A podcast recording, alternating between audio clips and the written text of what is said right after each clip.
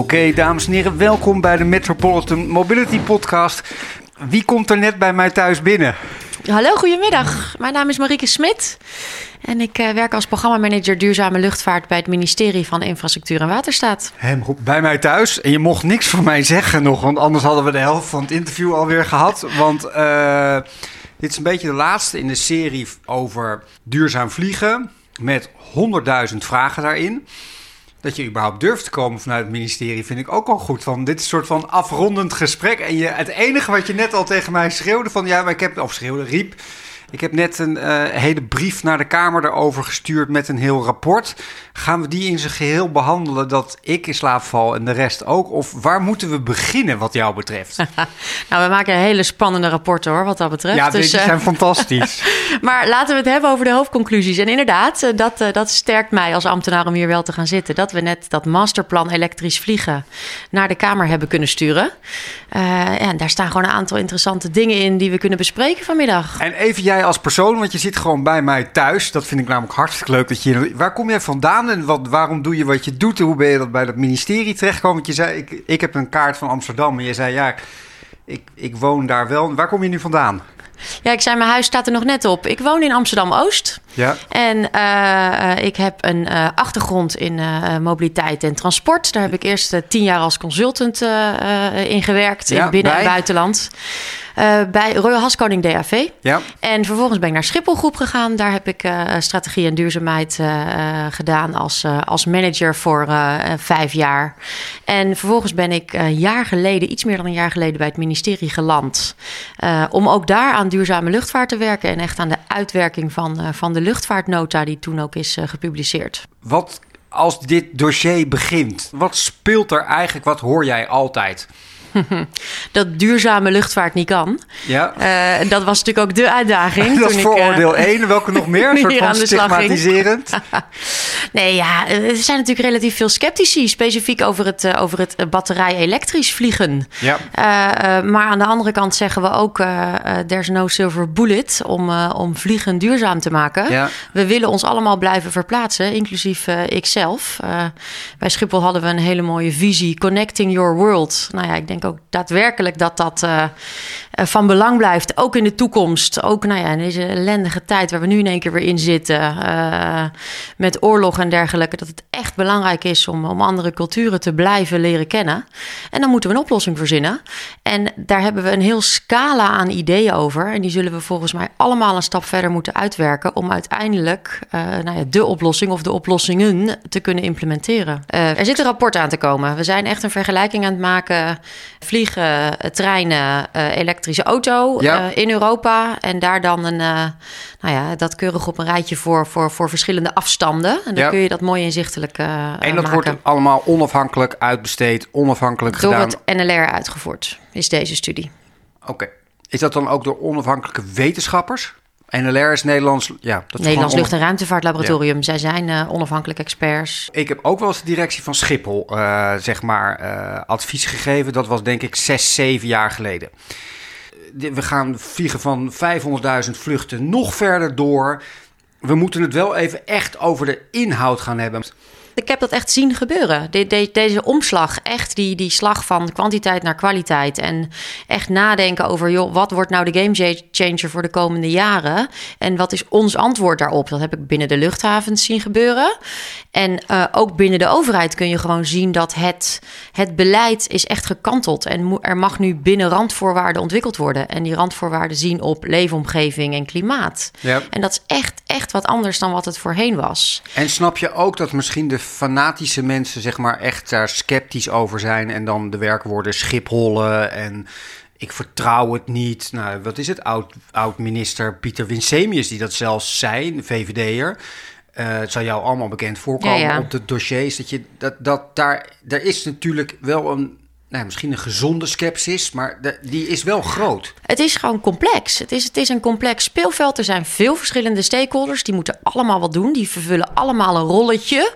Het vliegen, uh, daadwerkelijk de kerosine, heb je weer een veel breder palet aan stakeholders nodig. Ben je met de airlines eigenlijk die internationaal concurreren, daar moet je het gesprek mee aan. En daarom is die overheid ook zo belangrijk. Die kan echt in de mix van, van normeren, beprijzen en stimuleren uh, beleid maken. En dat ook vooral internationaal en Europees afstemmen.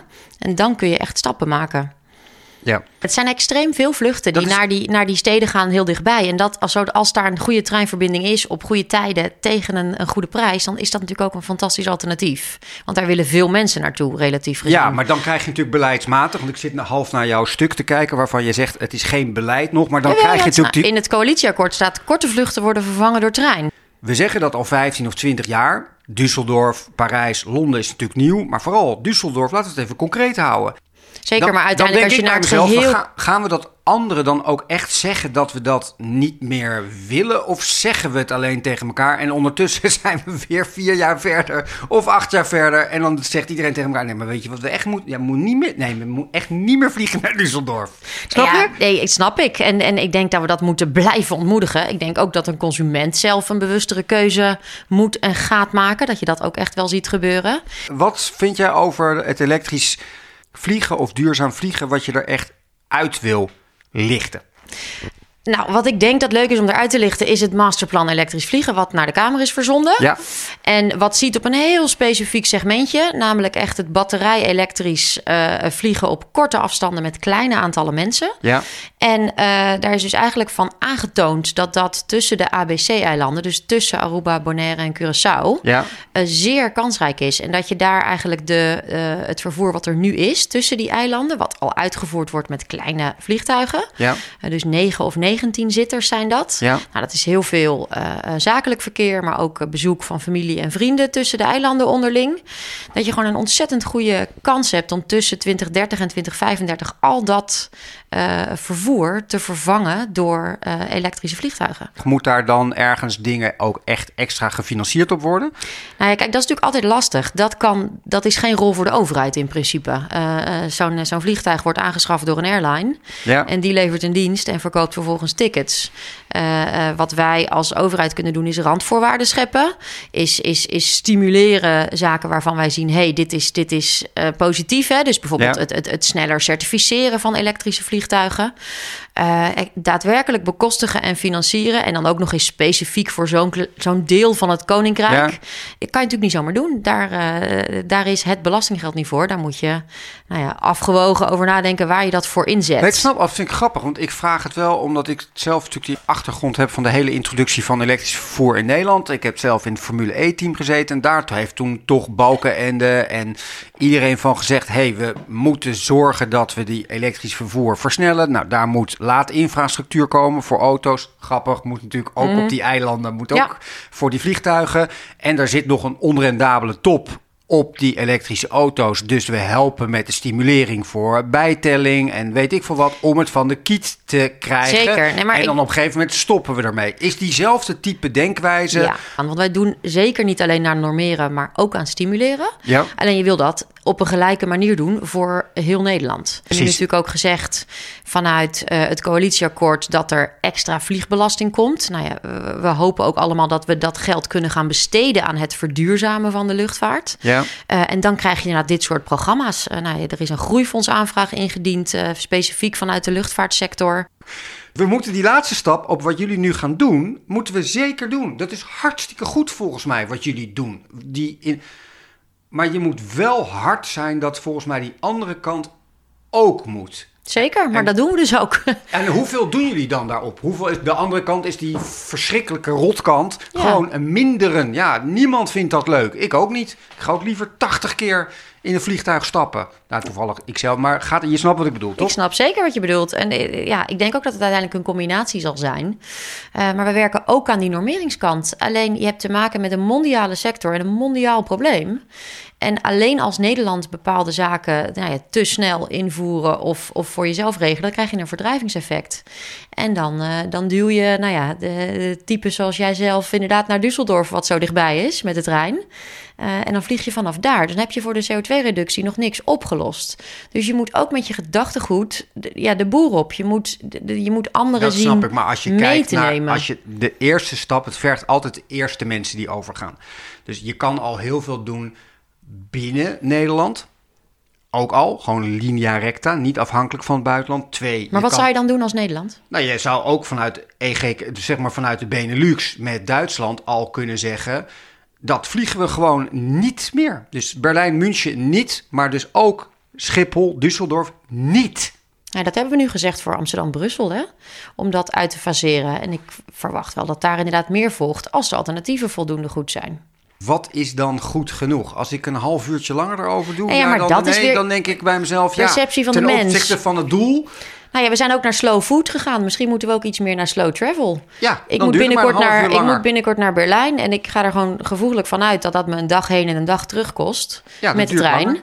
En dan heb ik gewoon bedacht wat ik dan ga doen. En ook bedacht dat ik met een collega reis, zodat we echt bijna een dag kunnen besteden.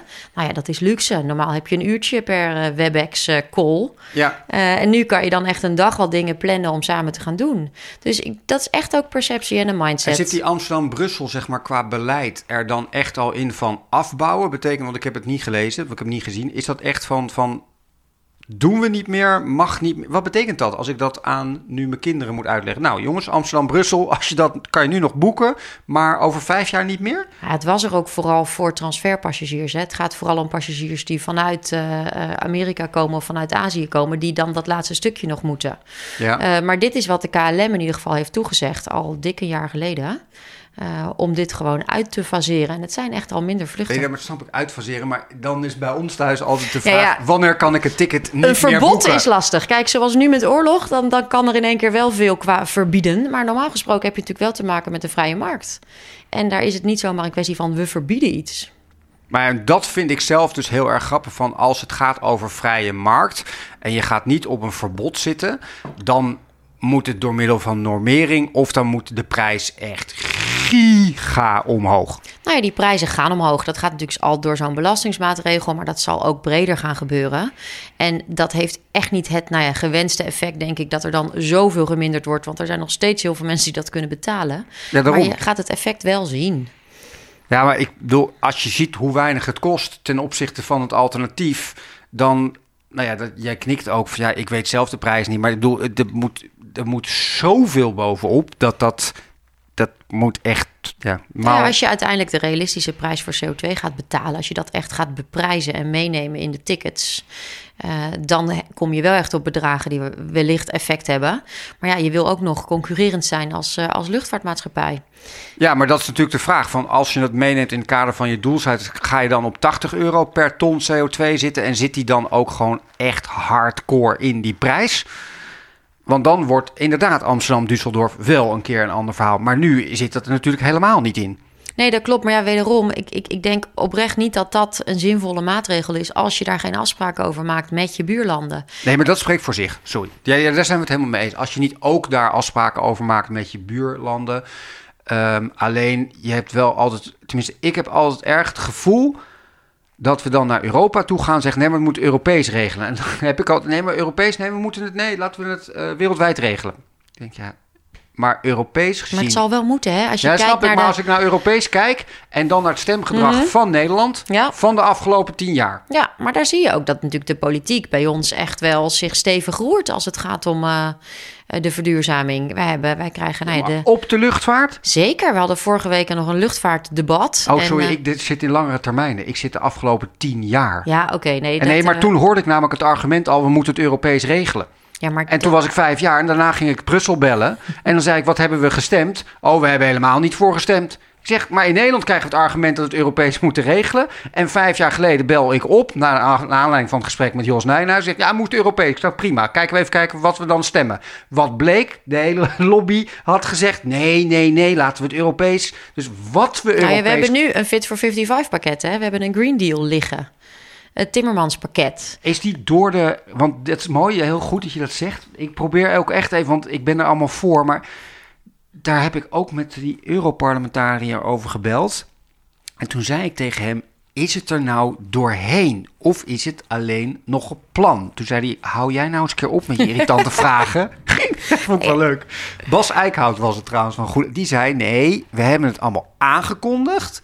Maar, en de plannen zijn er allemaal. Ik zeg maar, zijn ze door het parlement. Nee. Nou ja, maar daar zit wel vaart in. Ze zijn nog steeds niet door het parlement, als je dit wil weten. Ja, maar dat, ze wil zijn ik, wel dat weet ik dus niet. gepubliceerd. Alle landen hebben een standpunt ingenomen. Ja. En er vinden nu gesprekken over plaats.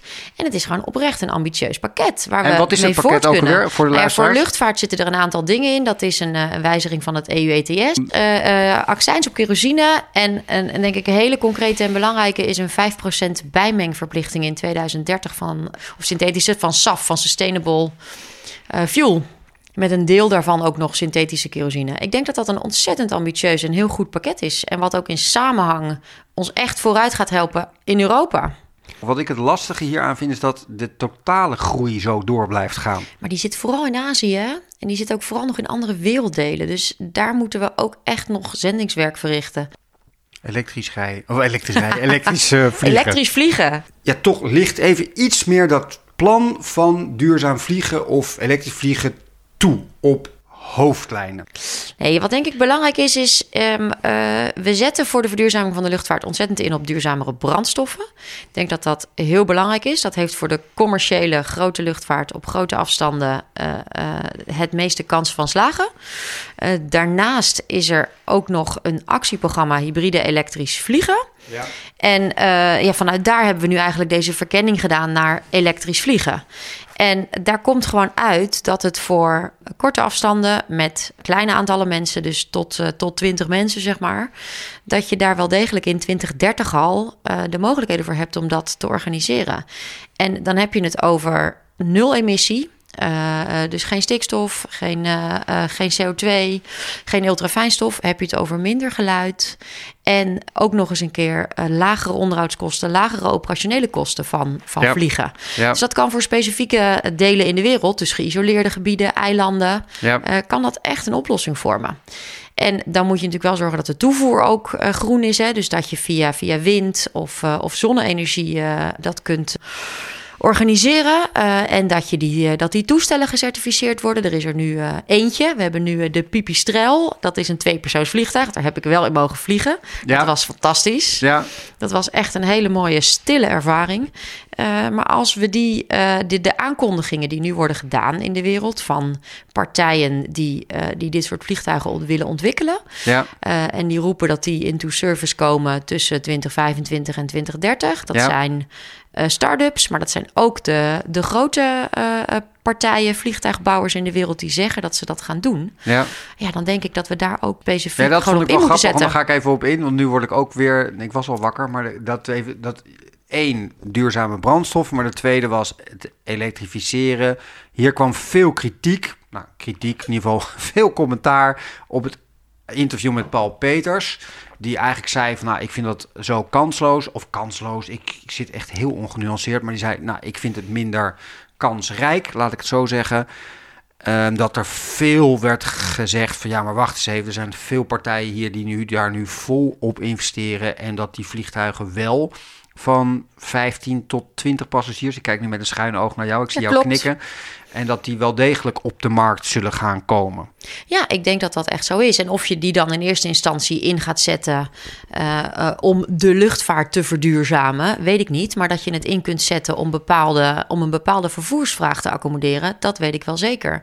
En vervolgens kun je er denk ik een hoop van leren eh, om wel het hele ecosysteem verder, verder te verduurzamen. En we hebben ook Ecosysteem is ook bij ons een triviantje, maar ik snap wat je bedoelt. Ik ga het even uitleggen. Ja, ja, hebben ecosysteem, wat betekent ecosysteem bij jou en wat betekent ecosysteem bij mij? Wat bedoel je daarmee?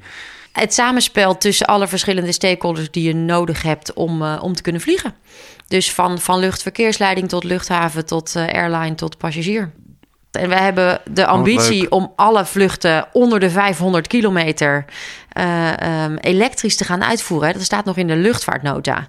En eigenlijk alles wat daar uit wegkomt, wat daarvoor moet gebeuren, daar hou ik me mee bezig. In samenwerking met ook die, die partners aan de duurzame luchtvaarttafel. Wat heb je tot nu toe, eh, veel opere vraag. Wat heeft je tot nu toe enorm verrast? Dat je zegt uit de kennishoek of uit een paar ondernemingen, daar zijn echt dingen naar voren toe gekomen die je twee jaar geleden misschien nog helemaal niet voor mogelijk kon houden.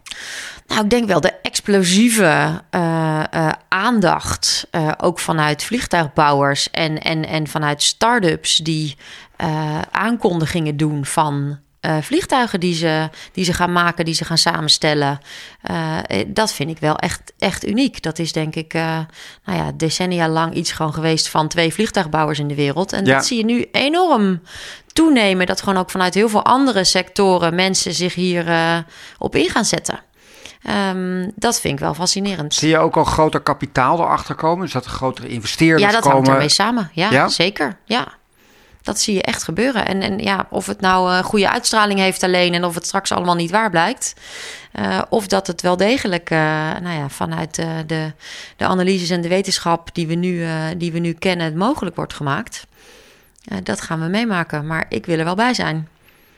Maar op een gegeven moment zit je wel op een kruispunt en dan moet je zeggen, ja, die meer en die minder. En dat zou voor mijn gevoel wel nieuws. Of zeg jij, nou, daar heb ik helemaal geen aansluiting bij. Ja, absoluut. Nee, we zijn ook aan het werken aan de mobiliteitsvisie. Nou ja, daar zitten experts in vanuit alle bloedgroepen. Daar draag ik vanuit luchtvaart weer iets aan bij. Dus dat is precies het punt wat ik denk ik ook probeerde te maken. Dat die, die, die, die integrale blik is wel iets wat nu wordt opgepakt. En wat ik ook hoop dat uh, nou ja, de nieuwe minister uh, uh, verder kan brengen.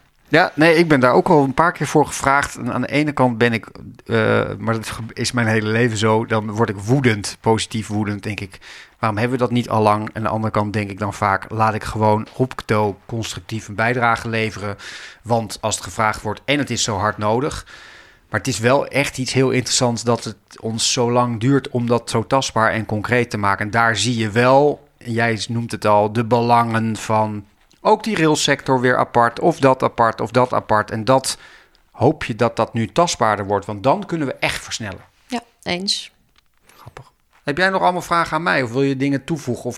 We gaan in november van dit jaar een elektrisch vliegenmaand uh, ja, dat organiseren. Vind ik ook hartstikke leuk. Dat of we, dat wordt daar georganiseerd en we gaan daar een bijdrage aan leveren. Ja, dat vanuit vind, het ministerie. Dat, dus mijn conclusies daarvan dat ik denk, jezus, wat goed dat dat gewoon getest wordt. Ik hoop niet dat de eerste neerstort, maar ik wilde eigenlijk zeggen ook als het een failure is, is dat goed dat het getest wordt, zodat je daar geld in steekt, middelen, tijd. Dat vind ik altijd heel erg goed. Ik kom opeens op een hele grote vraag. Want dit gebeurt altijd. Dus daar hoef je geen enkel zorgen over te maken. Dit gebeurt altijd bij alle interviews. Dus dan in het begin is het een beetje maar.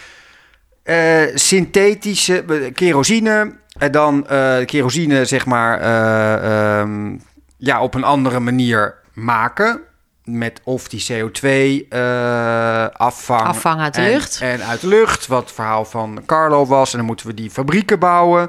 En uh, dat zei Paul Peters ook. Die was daar eigenlijk drie jaar geleden nog soort van... joepie, dat gaat allemaal lukken. En nu was hij veel sceptischer. Maar Carlo zei wel van ja, we moeten die fabrieken bouwen. Zie jij dat, zeg maar, ja, hoe moet je dat noemen? Schone kerosine opeens, omdat het schoon gemaakt is.